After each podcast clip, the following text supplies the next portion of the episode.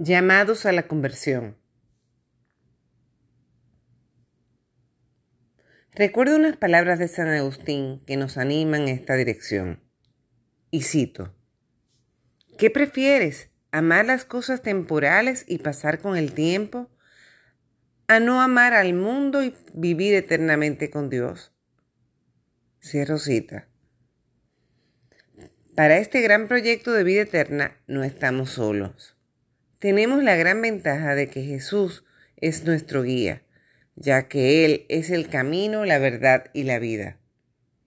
Con Él y en Él, como dice el sacerdote en la Sagrada Eucaristía, nos ofrece al Padre para darle todo honor y toda gloria.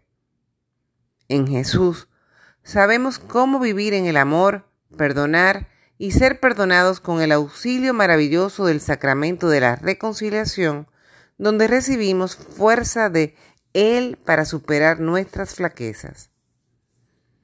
En Jesús Eucaristía le recibimos en su cuerpo y en su sangre para alimentarnos de todo su ser. Con la asistencia del Espíritu Santo podemos orar lo que a nuestra alma le conviene en conformidad a nuestra salvación. La Iglesia nos exhorta en este tiempo a hacer más penitencia con oración, ayuno y limosna para purificar nuestras almas y ser más agradables a Dios.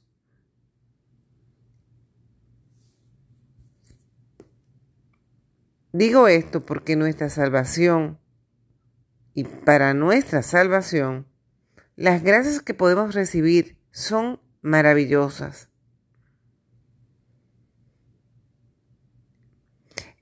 Su Santidad San Juan Pablo II dispuso el año del jubileo en el año 2000.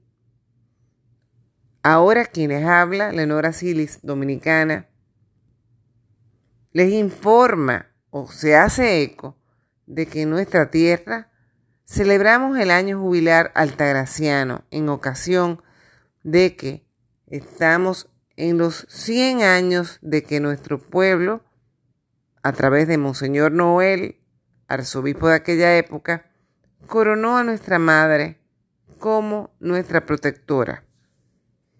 Y nuestros obispos actuales pidieron al Papa San Francisco esta gracia de su jubileo.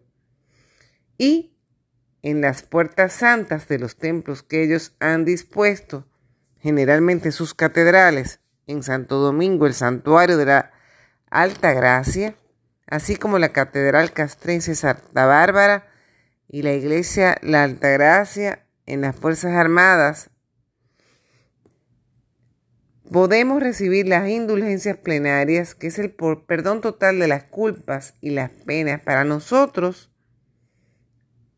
y o nuestros difuntos, ya que cada día podemos recibir una indulgencia hasta el 15 de agosto, día en que termina este jubileo maravilloso.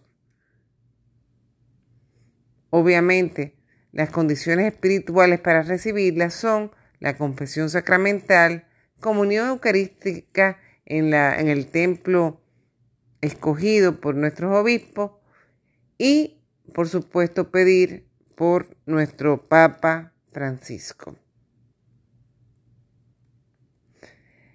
Aprovechamos este tiempo en el cual estoy leyendo este artículo y que básicamente estamos al borde de iniciar el tiempo de Adviento para prepararnos para el gran acontecimiento en que conmemoramos la Navidad.